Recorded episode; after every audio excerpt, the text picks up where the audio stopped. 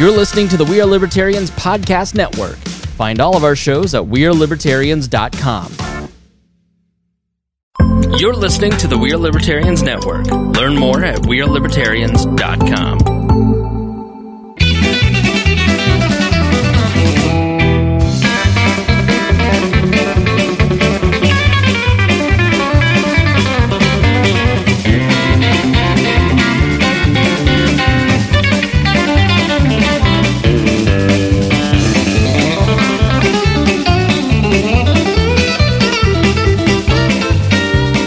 Welcome to the Boss Hog of Liberty podcast. This is episode number 198 of East Central Indiana's favorite podcast.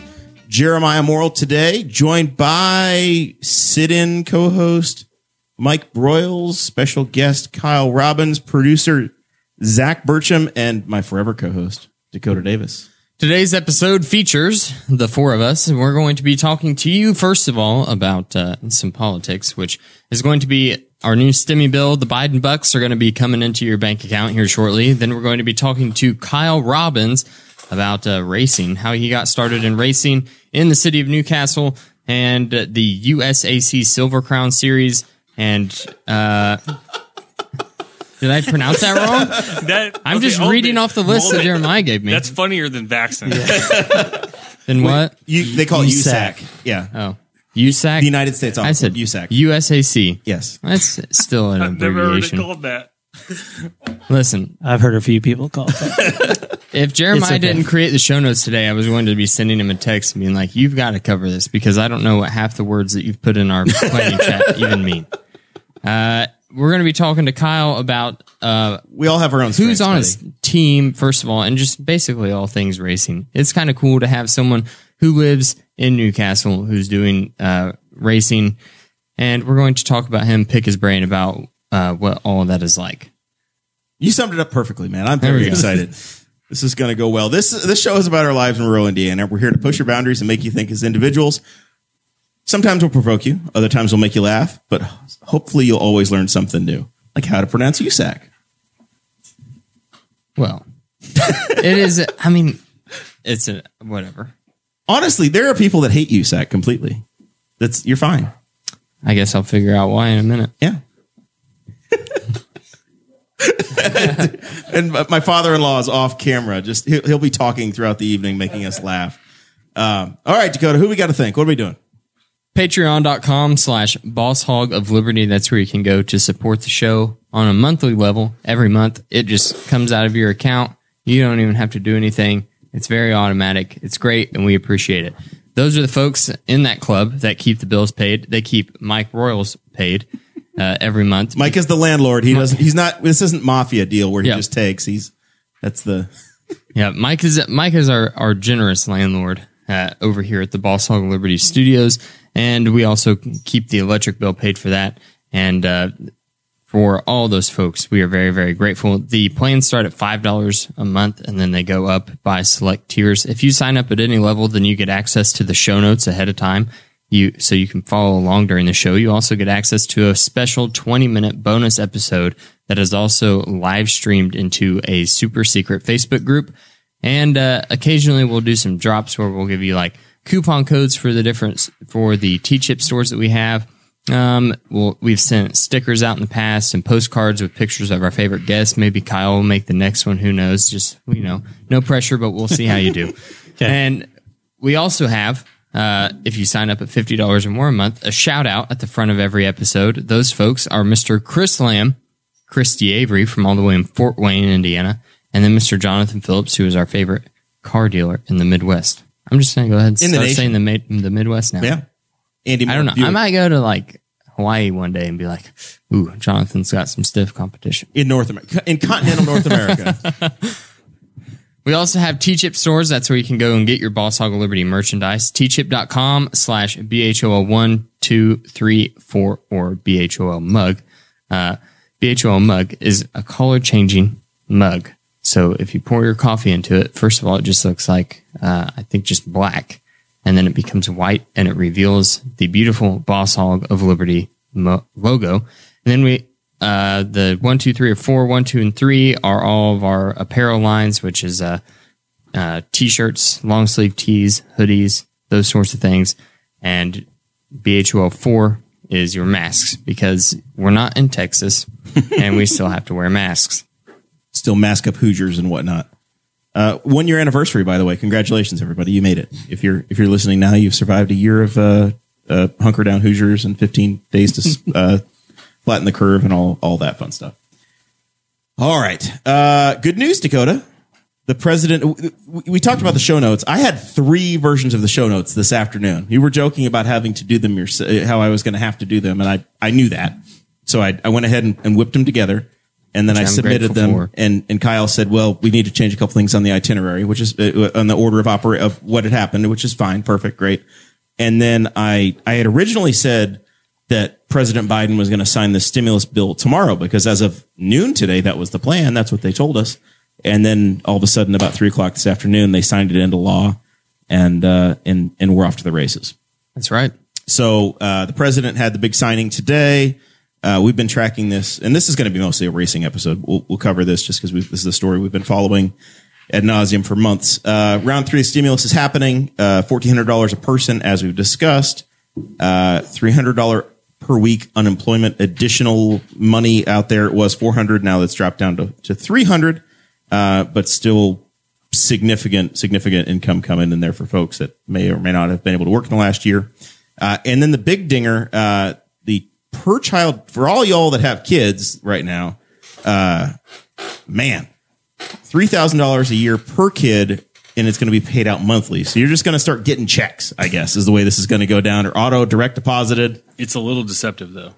I think Because you were getting like two thousand, and now it's going up to so, three. So, so it's three or thirty six hundred. So if your kid's under six years old, it's three hundred a month, and then it's two fifty a month if they're over if they're six or over.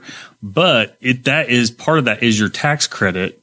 So I think, and somebody can correct me if I'm wrong. When you file your when you taxes, file you're your not going to get taxes, the. you're going to be four thousand dollars down on your tax refund in come If you have two kids, come next year, yeah, or two thousand dollars per kid.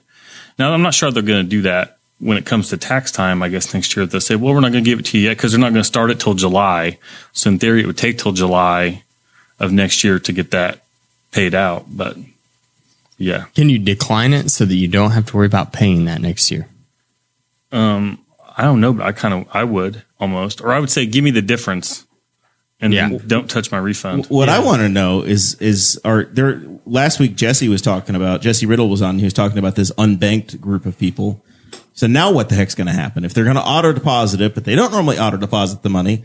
Are all these folks going to rush out and get get checking accounts now? Or are they going to get government checks where they're going to go sign the back of it and just have yeah mad money running around? There's going to be a whole other side of side of issues. Well, you know, it's about time that Jackson started pulling his weight out of the house. I mean, I can imagine for some people though, it's like it's got to be kind of a game changer to have that Oh yeah, you know, and it's not, I don't think it's enough that people are afraid. especially if you're living in California and New York City, where the daycares and things are shut down, and you rely on that daycare to get to your job. Uh, now all of a sudden you can afford to send your kid to daycare and go to work, I don't think it's enough for people or pay someone to come and watch your kid. Some people are accusing, saying that people aren't going to work because of it, but I don't think it's enough to keep somebody from working unless you're. I guess you've got a bunch of kids, but Yeah, you've got your own struggles. Then if you've got like eight kids, you can be like, I'm taking a six months recess. the, the real question is going to be how long does this last? Because you're you're at some point going to have taught people the behavior to expect the, this extra money to come in, and how is it going to change people? It's it's almost turning into the UBI that we talked about Dakota back in a year and a half ago when Andrew Yang was running for president, and everybody's going to get a thousand dollars a month. You know, Right. universal basic. I think it's a good way. It's like it- that's that's where we're at, right? It's the third round of stimulus. You've got if you got a family of four. I Zach and I were joking around earlier today that there needs to be a bunch of fifty six hundred dollar campers being sold. fifty six hundred dollars down, two fifty a month, or five hundred a month if it's got bunks. If, if you're Yeah. selling anything on marketplace, Yeah. find find that five thousand dollar price tag because everybody's getting ready to have it. But you, you've got this. You, you're you're getting ready to set people up with ten thousand dollars a year in extra income that they didn't have or they're not accustomed to. And now, if you don't keep giving this every year, two years down the line, three years down the line, you're setting up a terrible behavior or a, a habit that's going to be devastating to some families. I think it's just for a year. at this point For now. And then they said, yeah, but the, the interesting thing that they said was when it'll come up for renewal, it'll be a campaign thing for the midterms. Right. And so then they'll force people to vote, to say, yeah, we, we're going to take that from you. So that'll be interesting. my father-in-law is offering to take my wife back for a year. She doesn't come with that. It- It's that, that most of that, that, that most of that is expired, Kevin. She's like 30 now and it doesn't You ready to adopt some kids, Mike? No. I don't want to go back that way. I don't But know. uh, you know, it's just like the EDC was talking this morning. They had uh, uh, people from Grady on, and uh, they're forty people short of what they need right now. They're two hundred and twenty. They want to expand. You can't find any people that want to work. So, and you know, Why, every, why do you want to go s- work hard and smell bad after when somebody's going to send you $700 a week in unemployment? Yep. my feeling. That's the that, that's that's the the And then tough if you have a conversation kid- to have. I've had a few discussions on Facebook that haven't gone well, but Uh, you, you start to be unpopular. yeah, Yeah, we have the same problem at the machine shop. You can't young kids don't seem like they want to work anymore. Yep. those are good paying jobs. I mean, You'll get them for six months, and then they'll be like, "Oh, I found someplace else," and out the door. Yeah. Well, we'll see, but enjoy it. Check your uh, check your bank account. The uh, the link that we provided uh, in the show notes says that the president signed it today, and if you got the electronic direct deposit last time and you're eligible, uh, potentially by this weekend. First stuff may be in there, maybe Saturday. So check uh, check that, and then go buy something on Craigslist. I think uh, I think Zach's got some wheels to sell or something. I don't know. I've got think some I'm I, IU memorabilia Yeah, Mike's to sell. Mike's been peddling all kinds of IU. IU. Drafting Did you finally give need- up? They finished like 13th in the in the Big Ten, and Yeah. you're just now you're you're wearing black tonight. So obviously you've made a big change in your life. No, actually, they've been in my uh, stepfather's basement for about 10 years and uh, needing to clean things out. So I got you.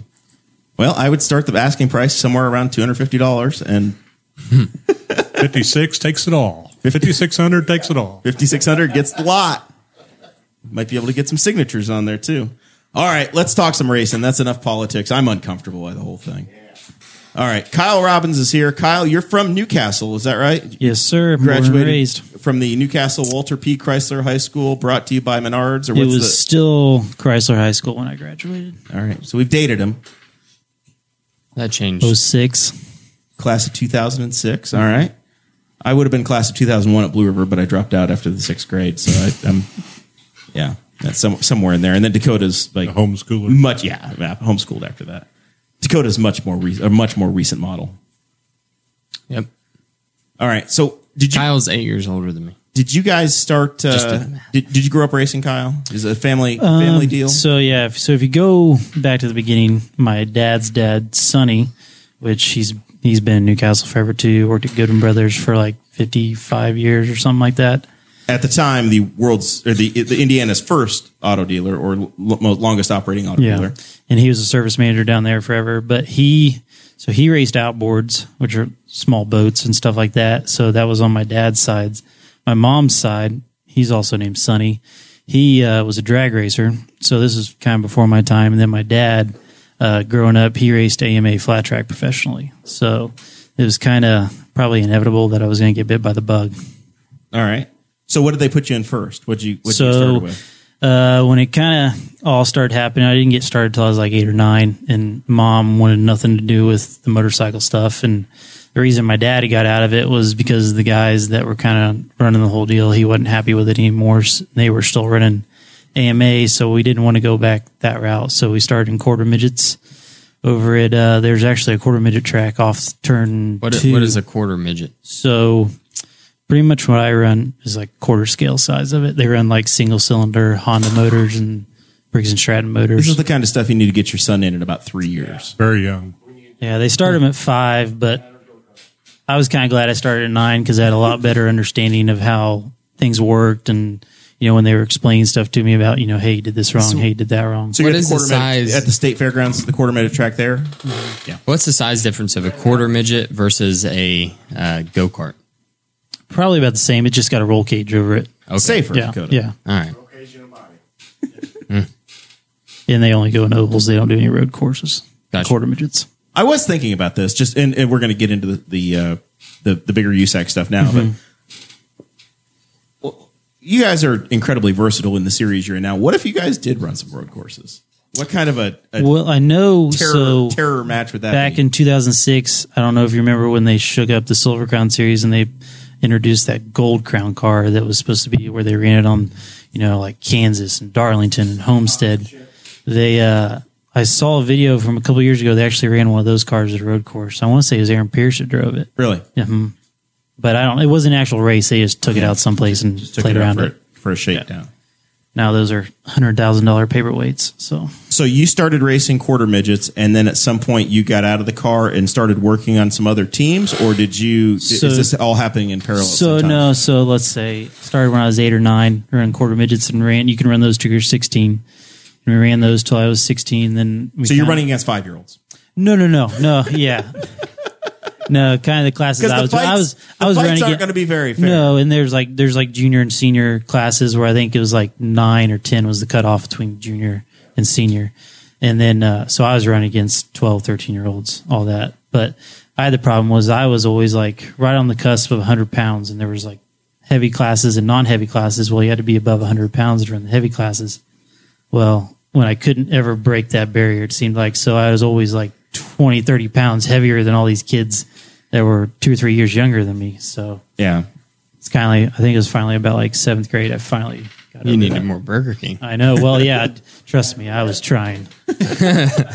So He's the race car driver trying to make weight the other way. Yes.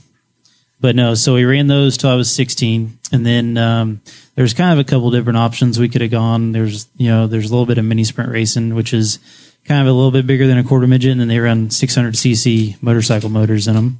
And then the USAC at the time was coming out with the series they called the Ford Focus series, which was taking a pretty much Ford Focus engine out of a Ford Focus car, sealed, and there was a guy out in California, I think, that was kind of hopping them up, putting a different injection on them, different ignition.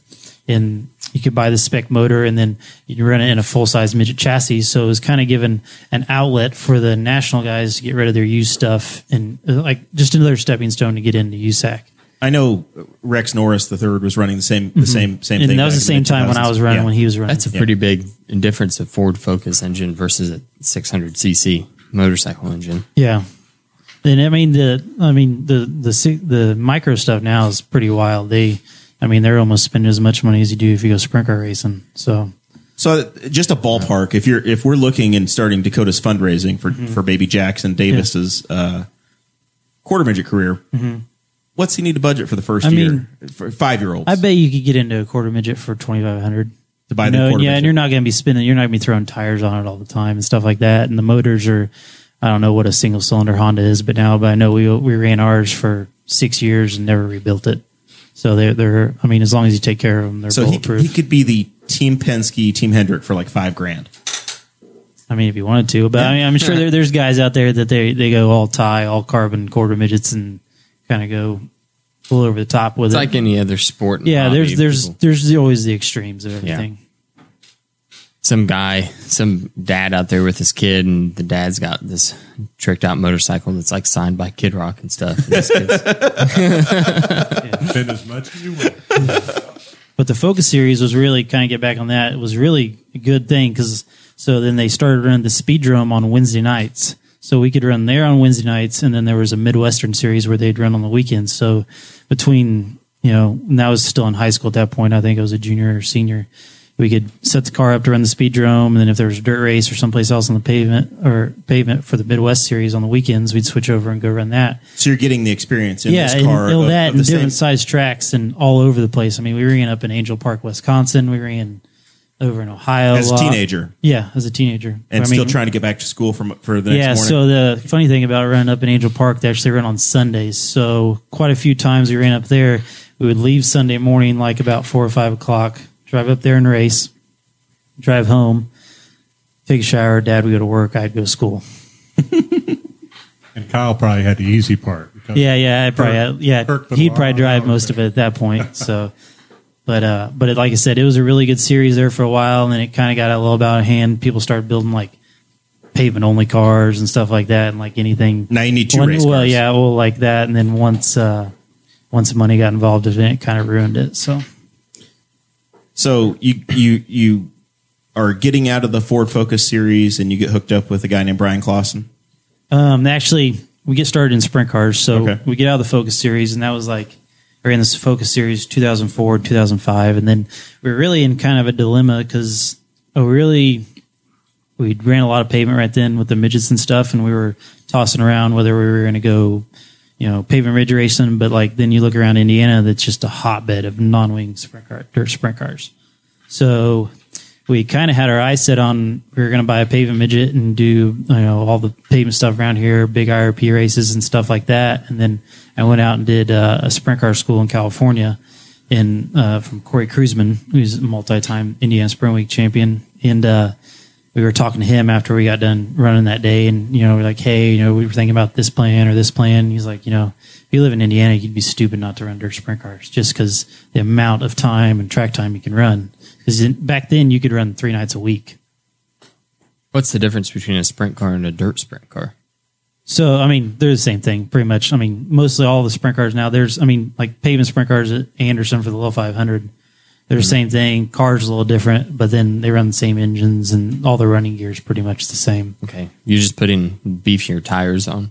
Um, yeah, well, like so pavement you run slicks all the time, and dirt tires obviously treaded and stuff like that. But uh, But around, uh, around like around here, most like we all run 410 cubic inch motors in the in the sprint cars. does does rain shut down a, a dirt race like it will a pavement race? Depends on what promoter you're talking to. how much money they want to make. Uh, I think a couple years ago, Gas City, I mean, it probably seemed like it rained almost two inches in like an hour. And he's like, nope, we're still going. So it was like we got done like at two in the morning. That seems like it would be pretty pretty hazardous to the racers. Well, no, I mean, it was, they finally got it worked in. Was like more like, you know, they take the skid out there and blade it and try and turn it up and then end up packing it for an hour and stuff like that. But I mean, there's some guys like, you know, it rains half an inch, they'll pull the plug, but it just depends on the type of show and how bad they want to What do you in. prefer? Dry, Uh, not rain. mm, No, I mean like, I mean, do, you, just- do you prefer someone to cancel or do you prefer? Uh, to I mean, just if you're already there, you might as well be racing, you know? Okay, so I went. I was at Eldora the first time I had a camper. It was in 2006, and they raced 24 hours. till 6:30 in the morning. Uh, yeah. It just and like I was so thankful I had a camper because We it would just rain and then go back and rain and you go back.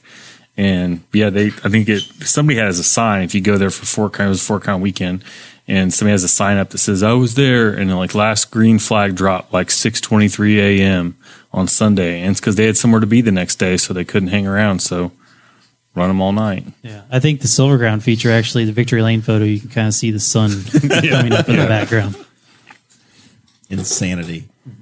So, but yeah, the we got in sprint cars, and then um, in 06, kind of did it on our own for a couple years. And like like I said, my dad's all his background was in motorcycles, so everything in four wheels we were learning from somebody else on the fly, just kind of trying to pick up information where we got it. And the sprint car deal in Indiana is so cutthroat. I mean, back then, a lot of the guys that were kind of getting out of it, and now they were you know in their mid 30s and in their prime, kicking everybody's ass. So, and like you go to a local show, there'd be 35, 40 cars on a given night, and you're only starting 20. So you're you're sending 20 guys home every night. They aren't even getting any. You're just getting heat heat race and B main laps. So we did that from kind of 07 and 08 on my own.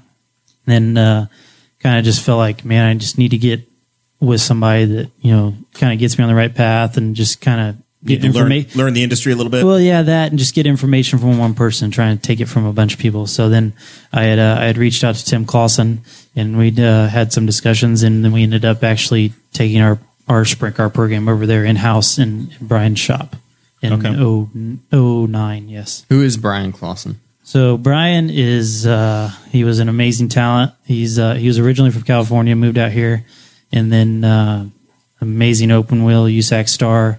Got to start I think three times in Indy 500. yeah, he ran three Indy Yeah, 500s. and uh, one time was a development driver for Ganassi, and and down south in NASCAR. But then that was kind of when the economy when I went to crap there around 2009, Yeah. 2008. so. But uh, yeah, he was he was a really good friend. I was able to live with him for two years, and then he uh, tragically lost his life there. I think in 2000. Three or four, three or four years Yeah. somewhere in that range. Uh, and then there's been a legacy of organ donation and other other things that his family and the there's a Driven to Save Lives campaign that his that that group has continued on, um, encour- encouraging that. So how do you get signed on to a team? Like what do they are they just impressed with your well, record? no, They- it was more or less. It was kind of like a almost like a like we were wanting to learn off of them. So like we we worked out a deal where I could you know bring my car into their shop, and it was still my cars and our motors and stuff like that. I was just almost kind of under their umbrella to learn off their information and you know help them help me further my career. at that Gotcha. point. So you got to spend a couple uh, three years with that with yeah, that group. three, three, four years, and like I said, we started off where we were running running our own stuff, and actually, 2009 when I got my first win, it's a pretty cool story. So, excuse me, but uh, we were we ran I don't know 20, 30 races probably before sprint week, and with that time we only had one car and one motor. And we kind of timed out where we were going to get our, our one motor refreshing before sprint week. So we took it out a couple weeks before. And we were kind of hanging around the shop. And uh, we came it was like the week before sprint week was supposed to start. We came back from lunch one day and bryan had a couple engines for his team at that time. And we came back from lunch and goes over and rolls this engine over in front of my car i'm like dude what are you doing he's like oh he said we're going racing gas city friday i'm like in my car he's like yeah put it in so we ended up uh spending the rest of the week putting that engine in my car and then uh, You were just going to be down waiting. yeah, well, yeah, we were, we weren't going to go back to the next week when Indiana Sprint Week started. So we, we spent the rest of that week putting it into my car, and then uh, we ended up going up to Gas City on Friday with pretty much a, a standard Sprint Week crowd. There was I want to say there was at least 35, 40 cars, and uh, won the heat. Started up front, and uh, I think I took the lead on lap like ten or twelve, and never looked back. And that's how I got my first sprint car win. That's awesome. Yeah, is uh, it's pretty cool. I got there's a picture in my dad's office of Bryan, and all of us on on the front stretch in Victory Lane. It was uh, I think he was almost more happier for me at that point than I was. That's very cool. Describe to Dakota what Sprint Week is. So Sprint Week is in Indiana. So there's like right now, if I list off, there's a track in Gas City, Kokomo, uh, Putnamville, Bloomington, Paragon, Evansville, and Terre Haute. So in a span in a, the latter part of July, in a span of like ten days, you run all those tracks. It's just a traveling circus. Yeah. Oh wow. So like the first weekend, like the way they have it broke up now is like you run Friday, Saturday, Sunday. It usually goes like Gas City, Kokomo, Lawrenceburg. And you'll have Monday, Tuesday off, and then you're on Terre Haute, Putnamville, Bloomington, Haubstadt. It's just boom, boom, boom, boom, boom. So Eastern Indiana, then Western Indiana. How Indiana. beat are you at the end of that week? Uh, not too bad. I mean, you're you're wore out. You, you try to. I mean, at that point in July, you're if you're running sprint cars full time, you're conditioned to that point. You're usually running two, three nights a week already, anyways. Oh, okay. So it's uh, I mean, the heat sucks. You know, Indiana in July is probably not the most funnest place to be, but we're wearing a fire suit. yeah, fire suit, sweating your butt off. But uh, They don't have AC in those cars. no, not no, no air control. But it, They don't even have a starter. They have to get Yeah. push started. Well, the Silver Crown cars do, Well, but that's later in the show. But but yeah, so uh, Sprint Week's pretty grueling. It your, your sprint car at the t- at Yeah. your your Yeah. bump track bump starter right Yeah, mhm, four yeah, whatever yeah. Drive shaft runs right between your legs. You meet people from all over the country. I mean, spectators. Yeah, and that's like I said, it's like a traveling circus. There's, I mean, people with campers and fifth wheels that you know, as soon as you're done loading up and going on, they're loading up and going to the next one with you. My wife's grandfather, that was his favorite week of the year. And he got a truck camper and he just, he was gone for the week. And that was where he was at. Just followed it wherever he went. then Kyle was talking about the the Bryan coming from California. I mean, it's amazing how many sprint car drivers are from out of the state that come because so many tracks here in the state. Mm-hmm. Yeah, I think there's a kid that's running the full USAC deal this year. Just moved out here from California, just because the opportunity to race more is so much more than out there, especially now in the pandemic. Like they didn't get a race at all last year. So the in the sprint car world there's basically three major regions i would say right you've got the california folks Mm-hmm. you've got the indiana midwestern group and then you've got the northeast the the new york the Yeah, like so, like I'd probably say Indiana is definitely the hotbed for non-wing, and then Southern California. There's a little bit. in Northern California has some non-wing stuff. Northern California has a lot of wing stuff. Uh, Iowa, Nebraska has got some. Well, actually, Knoxville has got a big presence out there. absolutely And then uh, probably the the biggest showing besides the Outlaws is Pennsylvania, and like those people just eat sprint car racing up out there. All right. So you, you go from the the Clauson group, and then you you got connected with Damion Gardner. So yeah, so I was with uh, I was with Clauson through I think it was 2011, and it was kind of just and we had had a great group of guys. Like I said, we ended up winning two midget championships with Bryan and the other guys we were with, and it was kind of just a point I was just ready to kind of do something a little different and kind of be on my own. I was actually going to go do the World Outlaw Tour with uh, a guy named Bill Rose, and um, kind of did that for a month or two, and just really wasn't too sure about the deal. And then uh, ended up one of the guys on Damion's team had left, and they uh, they needed another guy, so kind of just got in touch with him and ended up being able to run the whole uh, work the whole USAC tour with him that year, and learned a lot. And there's a lot of people. I don't know if you know who Damion is. He's he's from Calif- Northern California or whatever. Moved out here, and uh, he's he's pretty fiery guy, and just got a, a passion to win more than anybody I'd ever worked with. And uh, a lot of people. I mean, he went through a lot of crew guys just because people didn't you know think they could really work with him. But uh, he was probably one of the guys that taught me the most as far as my time working and stuff.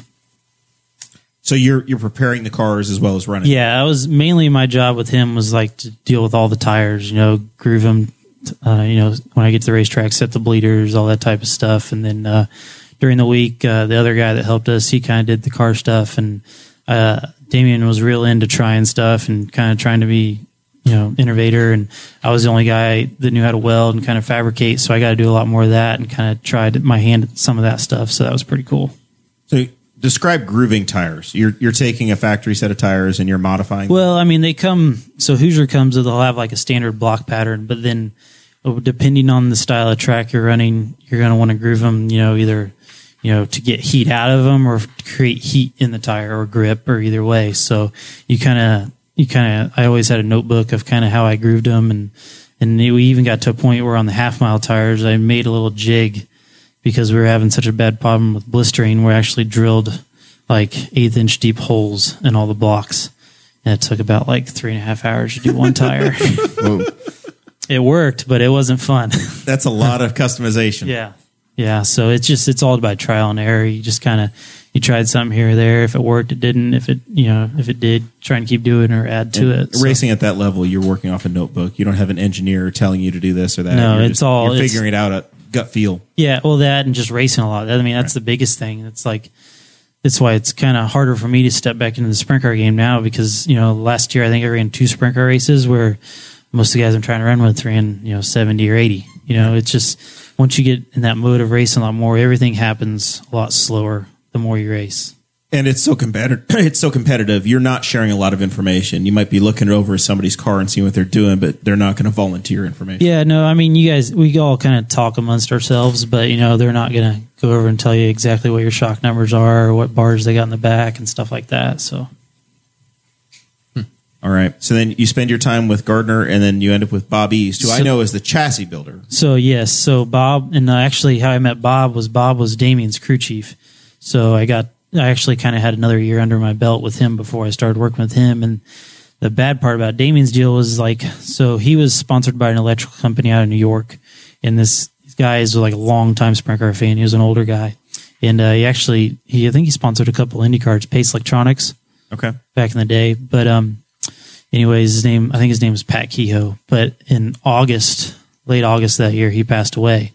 Well, um, at that point, like two weeks after he passed away, Damion got a, a letter from his uh, his wife's lawyer saying everything's cut off. Money's money's not Gone. coming yeah. anymore. Yep, your your next couple sponsorship payments are gone. You're got, and because my check actually, I was considered an employee of Pace, so that's where my paycheck came from. So that went away, and so like we kind of had to like scrape. And luckily, he was very smart about with how he spent stuff because Pat would actually supposedly gave him bonuses for staying under budget, and he was just a very smart and methodical how he ran his race team. So luckily, we were able to finish out the year and stuff like that, and then at the time Bob still had had his midgets in his pavement sprint car and he needed somebody to come work on them so kind of just transitioned into that So that team became that. yeah So and it as a guy that I've you know the grassroots pavement sprints the that's not my background in racing, but but I know that that's a legendary name, right? Mm-hmm. Yes. That's uh, going back Tony Well, Stewart, I mean, or Jeff Gordon. As a kid, if you would have told me when I was, you know, 25 years old, you'd be Bob's personal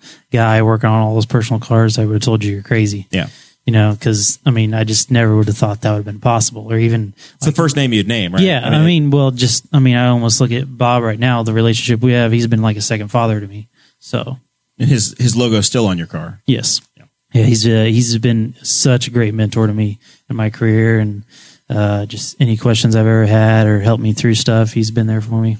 So you've transitioned from that now to you and your family are running your own operation from from uh, Riley Road here in New Castle. Yeah, so we uh, I worked for Bob for three years, and then um, kind of I'd met my wife in the process, and we were kind of you know looking at the future and stuff like that. I just the the racing scene around Indiana is not like like the guys on the Outlaws, or they've all got big time sponsors, and you know it's a little easier to make money and have uh, have multiple crew guys where like the Indiana thing's kind of a lot of mom and pop deals and Locals. stuff like yeah locals. And I mean there's a couple big deals. And like back in the early 2000s I mean TSR had two teams Kasey Kahne had two teams and then kind of you know after 2010 all those started drying up. So it was just a lot of- then a lot of guys started owning their own cars. So really they were you know working on them themselves pretty much. So for me, looking at it on a long term plan, I just didn't really see a whole lot. You know, if I wanted to buy a house and cars and have kids, it just wasn't wasn't quite there. So there was an opportunity for me to go back to my dad's machine shop. So you, and, so you were doing that full time. yeah, yeah, it- that was yeah. And I mean, when I worked for Damion, I probably ran. I think I ran once that year at the end of the year, and then when I worked for Bob, I probably maybe got you know five to seven races in each year when we were doing when I was working for him.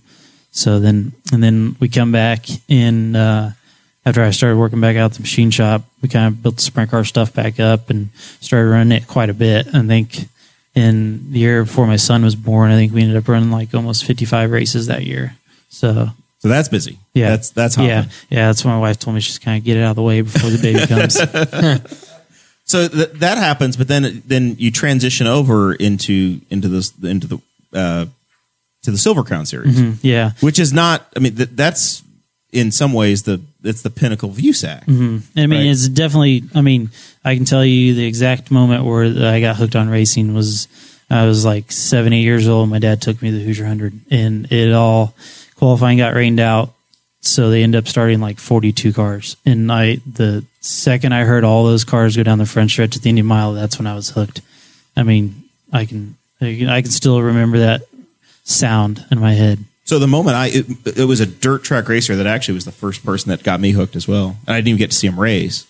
But the the story of it, there's a guy, named, a 410 wing sprint car driver from New York State, uh, turned out to be my uncle's cousin, a guy named Adrian Adrian Flath. So if you Google that name, you'll find pictures of him, and there's a uh, one of the one of these groups that uh, that writes books about racers. Zach's going to know it off the top of his head probably, but they're it, they're they like the Floyd Clymer yearbooks or something. no, no, no, no, no. It's a they write bios, uh, but it- anyway, there's a there's a special story about him. I googled him. So I'm like, I wonder if he actually was relevant or not because I first time I'd met the guy, uh, and I had the hero card. I pump, popped his name in, and two seconds later, the hero card that I had for, in 1992 popped up. I'm like, well, damn, that was pretty cool. Uh, but a guy named Adrian Flath. That was my first. That was my first connection. And then I think I don't know if we went to see him or we went to a dirt track when I was seven or eight up at Frogtown in New York State. Same deal though. You hear the cars for the first time, and I'm in. Yeah. So, but you hear those I- at- V8s go down the street. At, street. eight years old, I couldn't get my dad to take me to uh, to the racetrack all the time, so I had ESPN, so I got hooked on what I could see. And you were probably still around Thursday Night Thunder at that point. Do you remember that? Oh yeah. Yeah, at the time, I was yeah, it was a perfect time to have been aware or see that. Mm-hmm.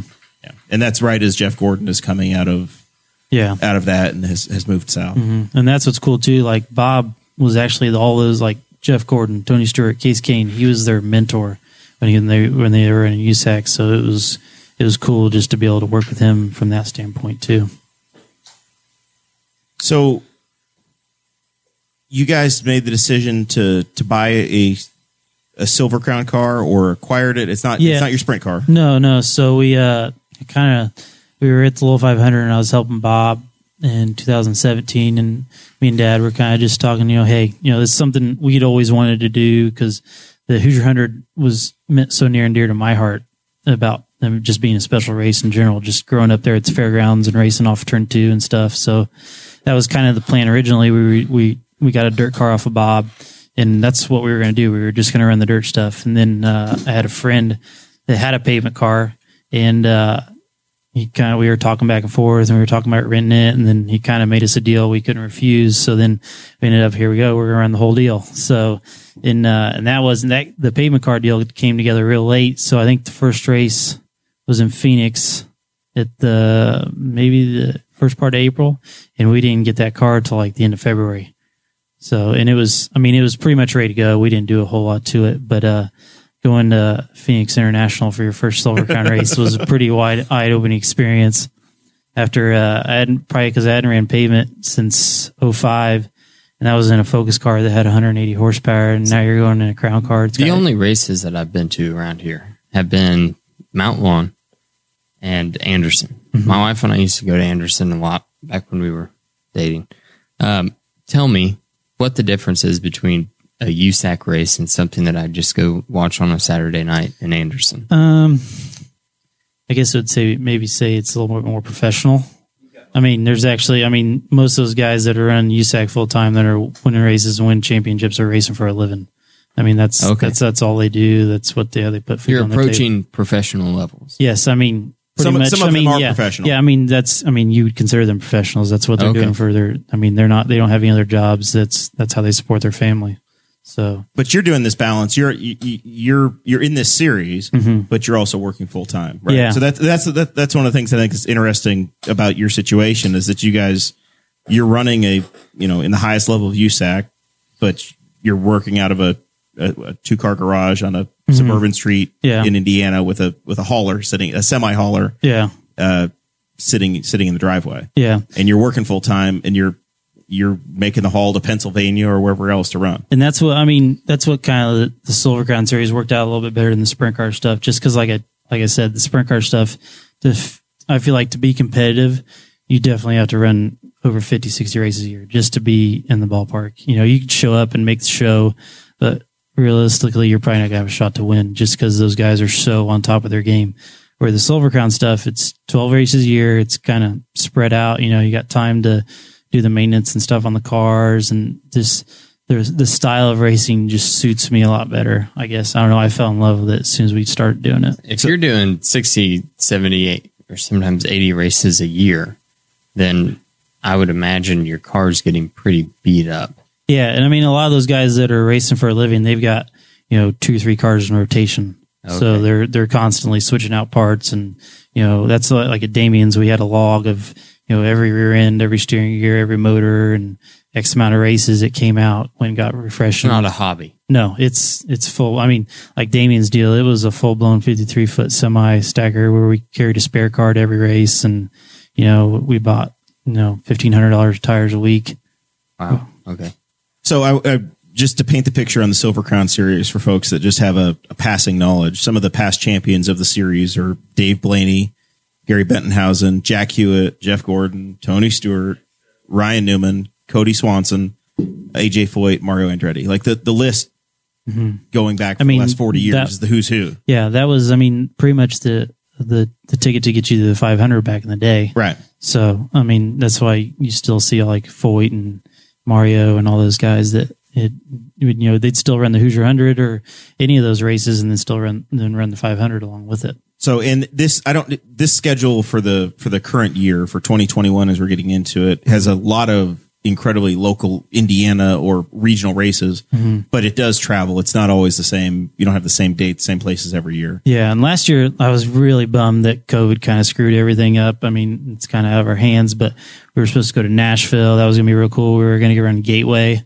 and uh, St. I'd- Louis area. Yeah, I had uh, I'd been there to see the Crown Cars once, and it was it was pretty insane to see him go down the straightaway there, as big as that place is. So for locals here that want to see uh, see some some races that you'll be in, uh, Winchester is your first race in Mm-hmm. Yeah. April. Uh, so May May no Is it- is May it- 9th. Is it May? Okay. Yep. Uh, Lucas Oil Raceway, which is Ohio, IRP. O'Reilly Raceway, IRP, out Yeah. on the west side of Indianapolis. Those are both pavement. Winchester's high banked. IRP is a little bit, a Yeah. little bit flatter.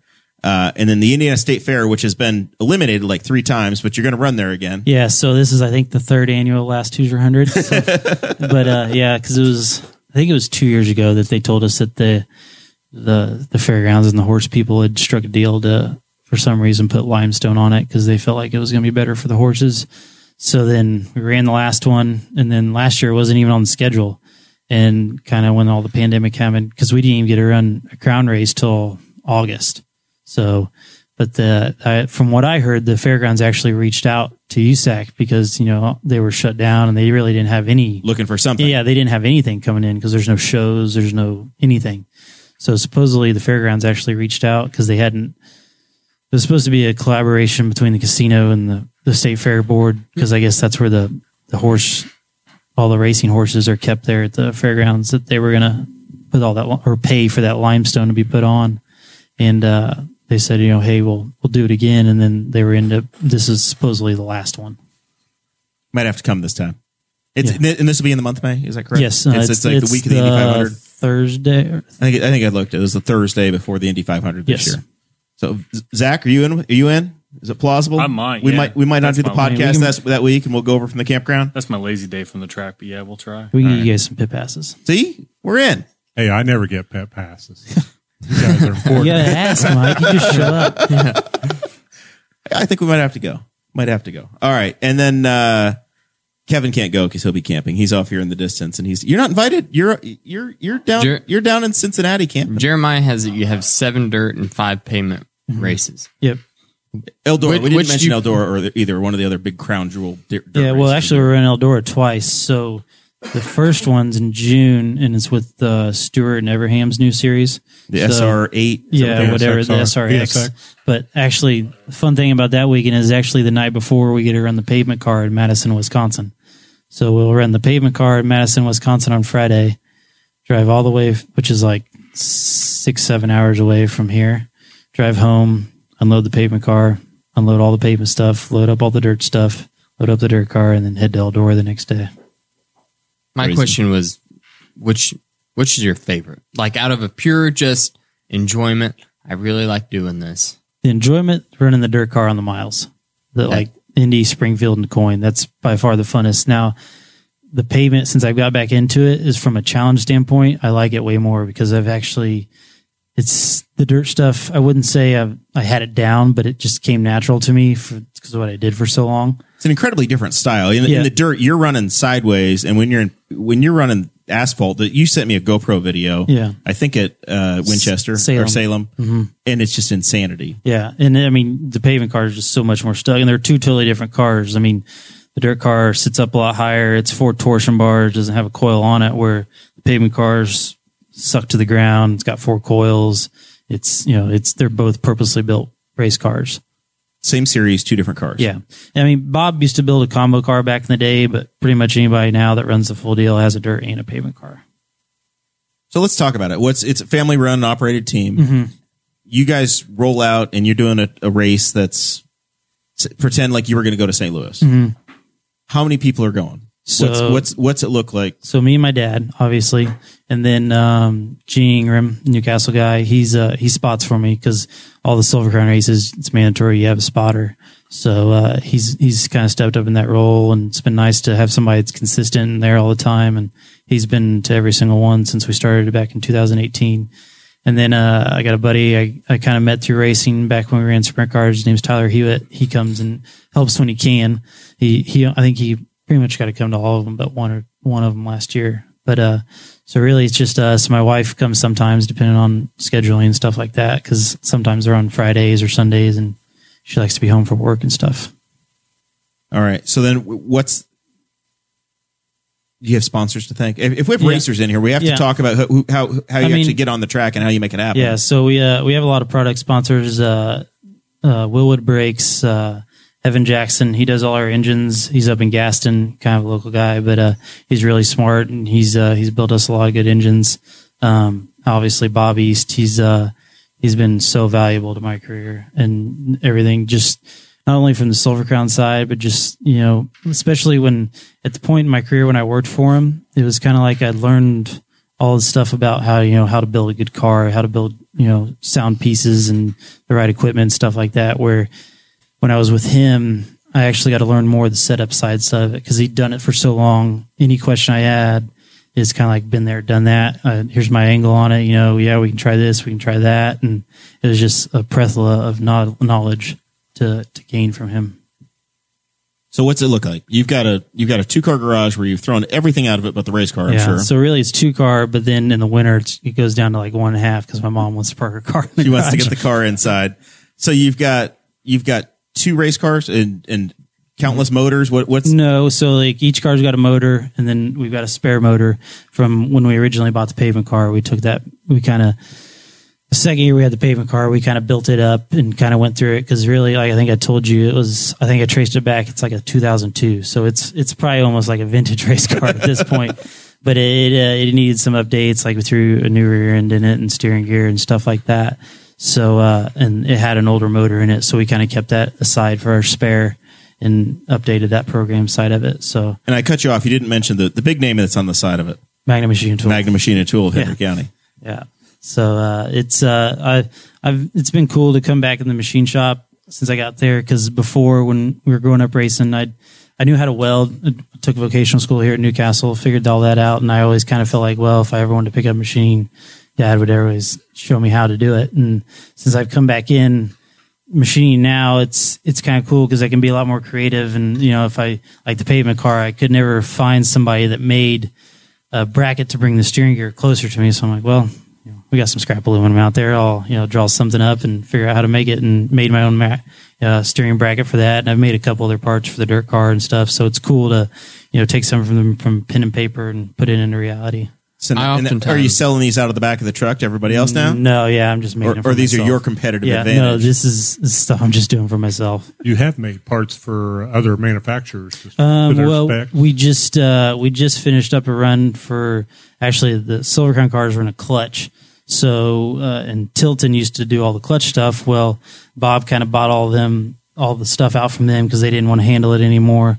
Well, he needed he was down to his last casting, but to get around a castings made, he's got to have X amount, and he didn't want to pay to have X amount of castings made. So we just ended up making some billet housings for him for his clutch housings. So the cutting tool salesman, uh, tool salesman just walked in the door here too. So he's the whole supply chain has arrived for for the USAC series.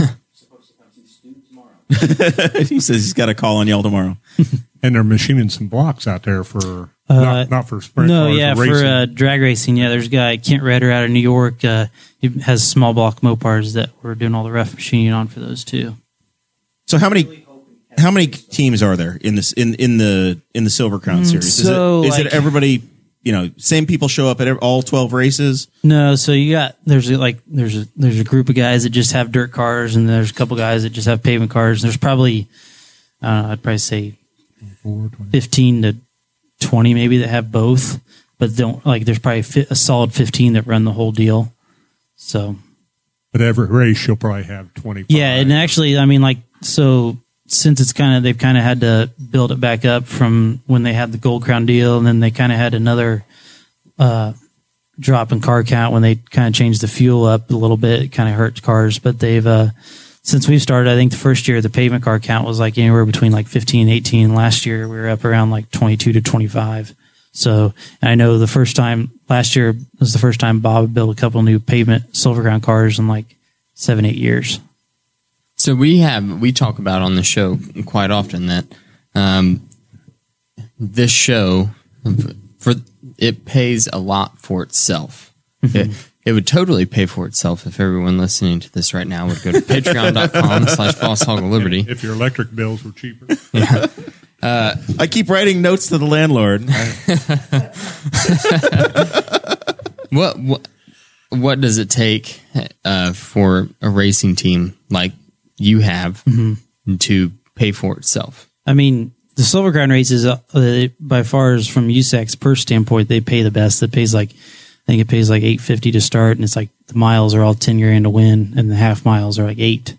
So if you run good, I think if you run the top ten, it's like a thousand to twelve hundred. So by then, almost by You're, then, you're getting close to paying for your rigs fuel to Well, get to the um, track. Yeah, you're probably. I mean, like if you finish in the top ten, you're probably covering your tires and your fuel because yeah, I think that when you fill that thing up in the back with 75 gallons of methanol, that's probably about 350 bucks. So You got to you got to fuel the. You, you- you've got a lot of expenses, right? Mm-hmm. yeah, You guys have to eat. You've got either you're staying in the truck or you're Mm-hmm. you're in and out in the day, but you've got truck fuel. You've got repairs. You've got the the costs just for that series alone are just incredible to me. yeah. Well, I mean, it's not. I mean, like you said, it's only 12 races, so like the guys that are running 60, 70 sprint car races are probably spending you know three times what we're spending.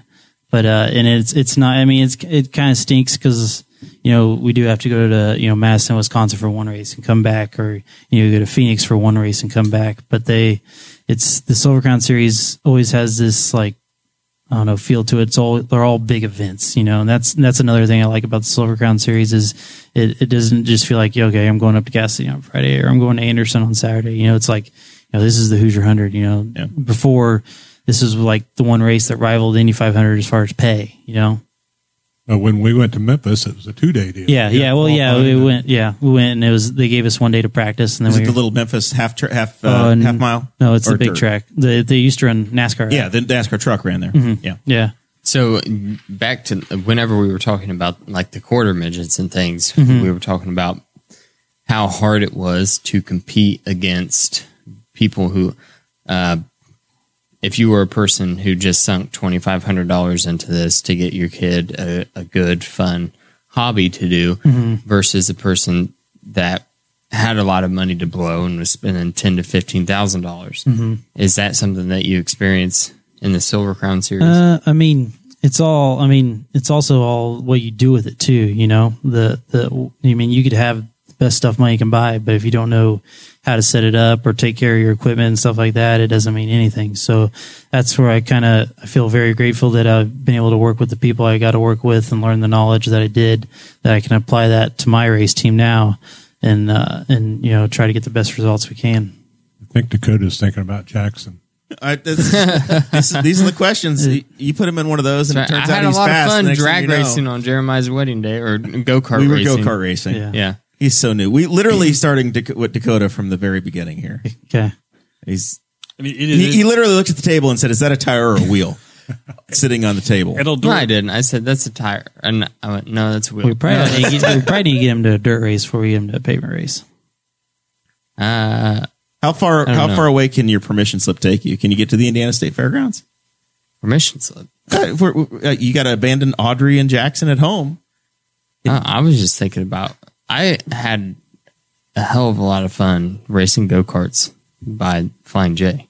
I just all I want to do is do That's that called- again. That's I called mean, New Castle Motorsports Probably if Park. you're if you're going to take him to his first race, it'd probably be better to take him to Eldora because that'd be Well, right that'd now, be, he that'd wouldn't be really remember anything. it would be an, an talking about eye opening you. Oh. experience. Are we talking about you or Jackson? you. Yeah, you. Okay, Eldora is a great time. It's a fun place. Well, they voted Dakota. Eldora. We're going to Ohio. It's close. It's probably as close as the state fairgrounds. I hear rumors of a pavement sprint car. Is there any truth to Uh, that rumor? Well, uh, maybe, possibly. Well, that's a firm no comment, Mike. So there'd be an Anderson race for you too.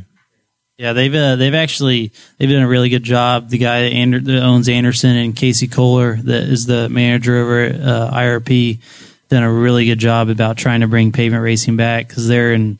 I think the USAC was still doing it in the early 2010s, and then it kind of just the interest in it lost it, and they felt like the cost was getting too high, so they just kind of squelched the midgets, squelched the sprint cars, and it kind of really the only pavement sprint car non-wing race around here was the Little 500 that kind of kept that alive, and the last couple years, I think they've even had to bump people out at the Little 500. Uh, Anderson used to have uh, school buses. Yeah. What do you got to do to be one probably of those still guys? do, yeah. So I- well, Carry your balls around in a wheelbarrow. speaking of Anderson, and it makes me think of the. I, do you guys have any any sort of reality TV vlogging going on? I know the F one guys have Um, got the, the so, Driven to like- Succeed. Anderson had the uh, The the, uh, the, HBO special. yes. I, think- is there anybody following the Silver Crown So series around, since, like in uh, Dirty Driving? Uh, since uh since USAC hooked up with Flo, and I know you said you watch quite a bit on Kev, Flo. Kevin over here is Yeah. Mr. Flo Racing. And I, I, I would- steal his signal. I would preach to anybody for 150 bucks. It's the best bargain you can have. You can, especially since it's now they've got all three USAC series. They've got the All Stars. They've got, I think the ASCS 360 series, and let alone all there's a couple local PA tracks. I mean, I think it figured it up last year for all the races. It was ended up being like almost 50 cents a race or something. We we turned on Flo, and I'm Kevin's watching stuff from towns in California, Temecula, California, or something. Just do You remember uh, Must See Racing at uh, Bristol? Uh, I, I have seen YouTube clips of it. Yeah, those guys have balls. Because I was talking about the haves and the have-nots, and the interesting thing is Eldora is that they run now with for Four Crown they run World of Outlaws Friday night, and then Saturday night they run the other they run the three USAC series, and they all roll in Saturday, but they're not allowed in at a certain time. So you get to see all their rigs outside, like lined up because they line up in the campground, and it's everything from I don't think there's anybody that runs open trailers that I've seen, but just like a trailer that you can tell that they've been using since like 1985, and the truck matches. And then here comes Kasey Kahne Racing that's got a full semi that looks it would fit in at a NASCAR race. Mm-hmm. And and somebody I don't know who runs Toyota, but there'll be a Toyota rig, and they're like the rig is worth more than probably what some of the guys' budgets are, but they're all competitive when it comes out. Usually, it's you know those guys aren't necessarily dominating. Um, I keep I keep driving by Kyle's race shop, and I know there's big money over there because there's concrete work constantly. Constantly. Every every time I look, there's Yeah. there's a bigger truck and there's more concrete Yeah, work. it's trying And- and trying that- to get it in there is the problem. and that two car garage isn't really a two car garage. It goes back there a long Yeah. way. We just added. They actually, we last year we added another bay back. I was wondering if somebody got a patio. well, yeah, mom guys- mom got her patio, it and be a trade. dad got another bay in the garage. So, but uh, yeah, no, speaking of open Thank trailers, God there's you actually don't live in, in in Henry Township and you're in the city limits because Comrade Darren Jacobs would be all over you. Well, guys yeah, I'm surprised we haven't gotten in trouble for that uh, that no semi sign on Riley Road. so It's a uh, local delivery. I think you're exempt. Yeah, but speaking of open trailers, there's actually a guy from Iowa named Robert Bell that tows out to almost all USAC races on an open trailer. He's just a good old boy, and like he, all I mean, he comes and you know maybe doesn't make the show or whatever, but he doesn't care. He's just living life, and I think I don't know if it's on Flo or there's a, there's a, there's a or maybe Jack Slash. There's a clip of him where he he drove from Iowa with an open trailer car on it to Florida to race, and like he was, he said he was like 80 miles from the track or whatever, and his his radiator was blew in his truck. He's like, man, he's I don't know what I'm going to do. He said, so I got to get to the track somehow. So he said he was looking in the back of his truck, and he said, oh, he saw his jack handle there, and he said, oh, I got a couple hose clamps. He sawed off the end of his jack handle, put it as a splice in his radiator hose, hose clamped it off, and made it to the track. He got there. Yep. That's hilarious. Ingenuity, man. Mm-hmm. All right, we'll wrap up the uh, we'll wrap up our racing talk here tonight with uh, everybody wants to be a dirt racer now. Mm-hmm. NASCAR, the uh, the the Winston Nextel Cup Series, brought to you by Sprint and Xfinity, along with Budweiser and Busch Beer. Uh, they're going to do the Bristol Cup race on dirt. Mm-hmm. Is anybody other than Kyle Larson or or Bell going to win this race? I mean, I'd say it'd be hard to bet against against him, but uh, Because they both won I mean, races but like, this year on like on- the thing about the truck races, I mean, yeah, Bell and Larson won it, but the couple of years, the guys that have won it haven't even been dirt guys. Like Bubba Wallace won it, and he said he didn't have a lick of dirt experience, you know, when he did Yeah. And it's so drastically different from what those types of cars are to purpose built, you know, sprint cars, dirt late models and stuff. And because I think they were testing, you know, full blown super late models there the other night, and they were like only like a half a second off the cup cars. And that was late model. I'm I'm pretty interested to see how fast the sprint cars go there. It's gonna be so they're gonna it's it, it- they're putting the dirt in for that, but everybody's gonna run. They're gonna run sprint cars. They're gonna run everybody So on yeah, track. I'm not sure if the sprint cars are run, supposed to run the weeks before or the week after, but they they're in the the late the World Outlaws late models and the World Outlaws sprint cars down there too. You going, Mike? Yeah. No, I've been to Bristol, but not not for that. I that. want to see a dirt race. Danny Danny's in the back row. Da- Danny Morrell has made the grand reappearance for the first time in the studio in like a year. Well, I didn't play basketball. You know, basketball tonight. Yeah. What's So they're putting dirt down on the track. They already have? Yes. Yeah, He's- it's he already asked if there. they're putting dirt down on the track. You look ridiculous. I'm trying to listen to you. So He tells me I look how do you use ridiculous. the on that dirt in order to make that Well, happen?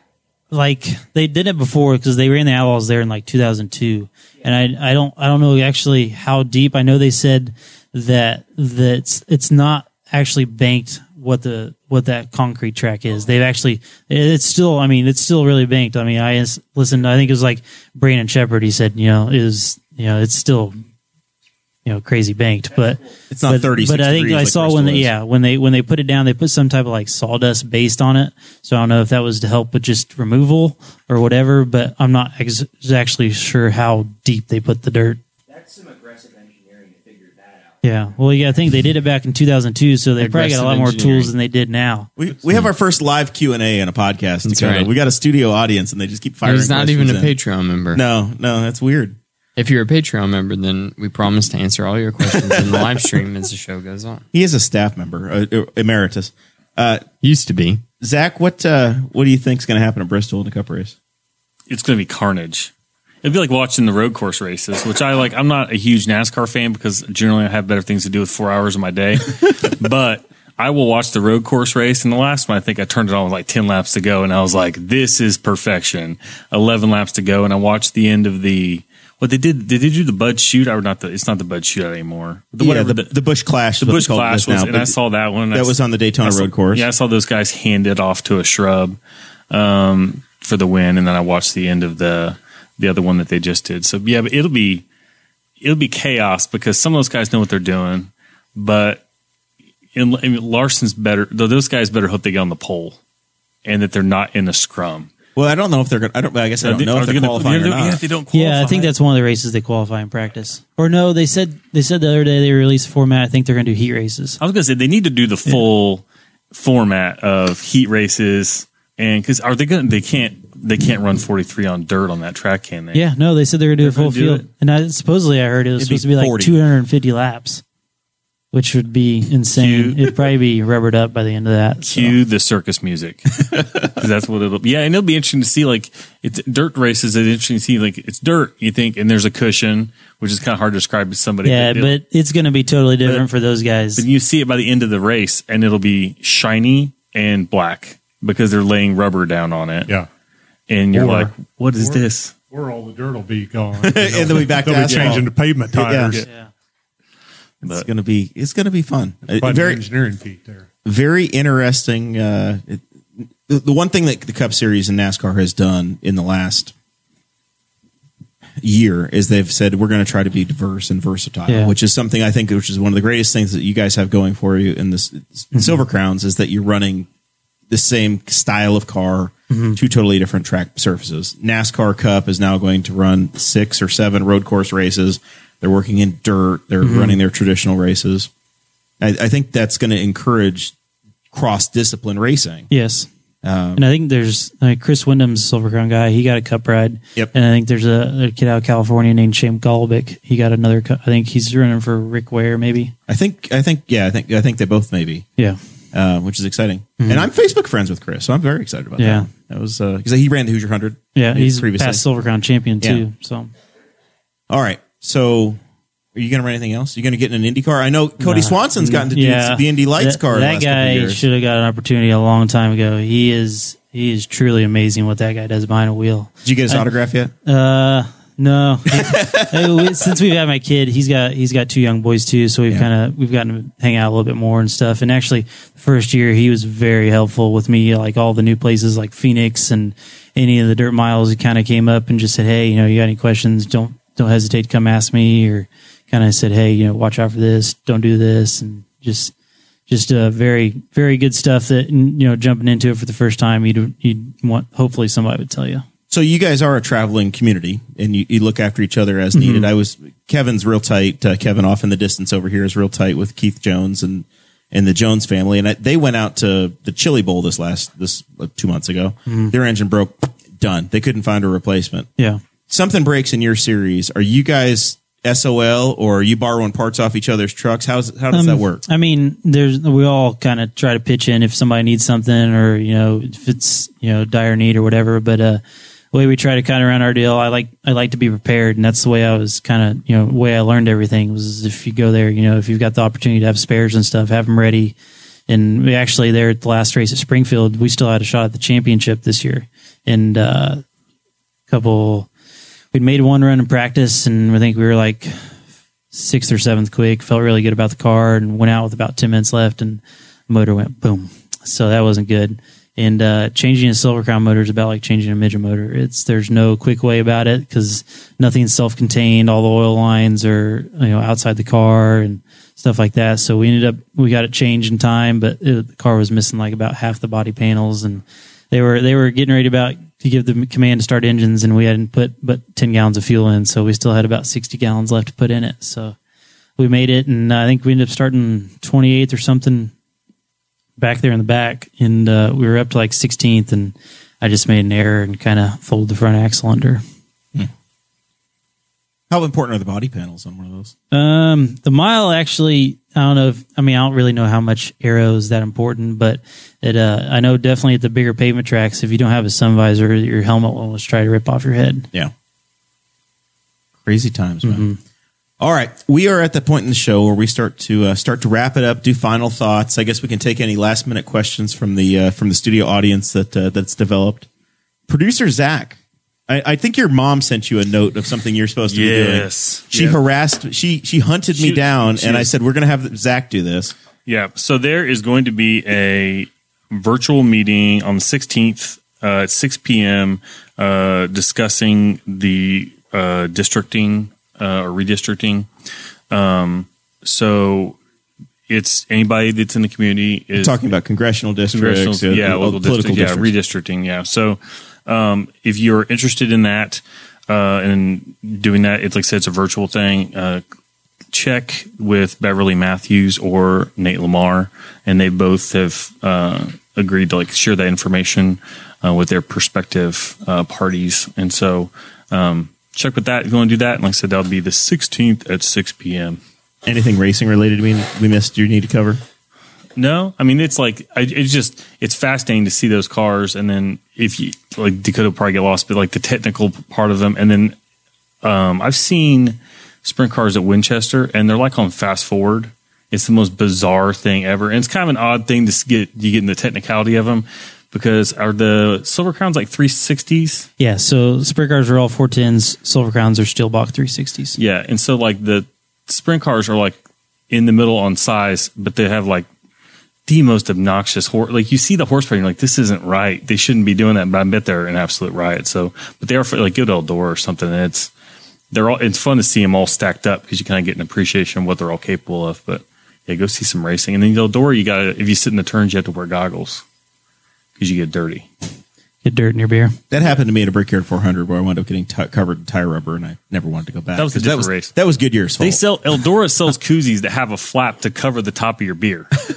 they that's part of their merch. And like yeah, so yeah, you go to those races. Those are the most diehard fans ever. now I'm Mike's next up here, and I don't know what he wants to do to close, but you owe me a Kyle story because you promised it in the chat, saying that you were going to tell some stories about Kyle. Yeah, I know think- exactly what story this is. First, I want to say I've known Kyle since he was born and really proud of what he's done. Glad to see him back at Magna Machine. And, uh, but they used to camp with us down at Madison, him and his family, his mom and dad. And, uh, Kirk and I decided we were going to make a hog roaster. We borrowed one one year from the, the Mooreland Fire Department and had all kinds of problems with it. So we decided to make one and Owning a machine shop, you can do that. we went all out on it. And Kyle came out one weekend to to be with us, and I was Kirk and probably I, four.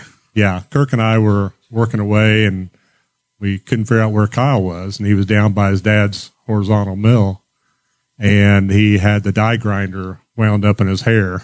Oh no! and pulled pulled a chunk of his uh, head out too, I think. So Yeah. But yeah, well, I saw my dad earlier that day. He had had the air hose on it and blew himself off.